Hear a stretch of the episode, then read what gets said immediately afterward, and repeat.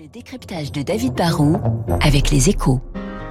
Et avec la Banque Postale, engagée aux côtés de ceux qui font l'économie de demain. Bonjour David. Bonjour Renaud. La semaine dernière, vous nous avez parlé de la crise des haricots verts, puis celle des pommes. Aujourd'hui, c'est la crise des cantines qui vous inquiète. aïe, aïe, aïe. Bon, on peut rester léger, mais l'alimentation, c'est un sujet sérieux, Renaud. hein. On mange tous les jours à la fois par nécessité, un petit peu par plaisir aussi. Et même si on a l'impression que dans l'univers culinaire, rien ne bouge, en fait, il y a des périodes de rupture. Et on y est, hein, des modes qui deviennent des tendances. Et dans les cantines, en particulier d'entreprises, bah, ils en sont là. On est à une période charnière qui oblige le secteur à se réinventer.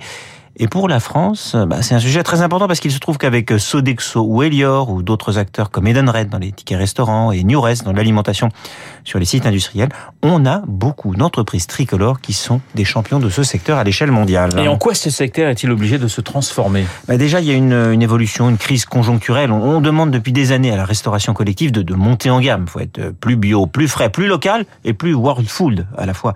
Et tout ça pour pas plus cher, bien sûr. Alors c'est dur quand il n'y a pas d'inflation. C'est quasiment impossible quand les prix flambent comme aujourd'hui. L'autre problème, c'est la pénurie de main-d'œuvre. La France manque de bras et surtout pour les petits boulots mal payés et exigeants, car euh, dans la restauration collective, il faut rester debout toute la journée et puis les journées commencent tôt.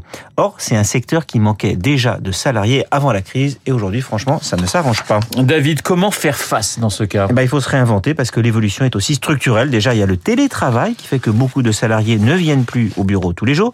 Ça, c'est un problème qui pèse sur la demande. Il y a aussi la concurrence croissante des services de livraison. Ça veut dire que sur la forme comme sur le, comme sur le fond, il faut repenser les espaces de restauration.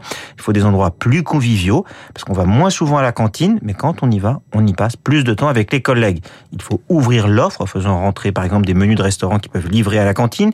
Et puis enfin, il faut passer du restaurant à heure fixe à une formule de restauration plus ouverte, à la carte, tout au long de la journée. La cantine doit devenir en partie une sorte de, de café, un lieu de rencontre. On augmente les plages horaires pour mieux rentabiliser les mètres carrés et le personnel. Il faut se remettre en cause, mais la bonne nouvelle, c'est que la demande sera toujours là. Voilà le décryptage de David Barrault sur l'antenne de Radio Classique. Dans quelques secondes, le journal de 8 heures. Merci David.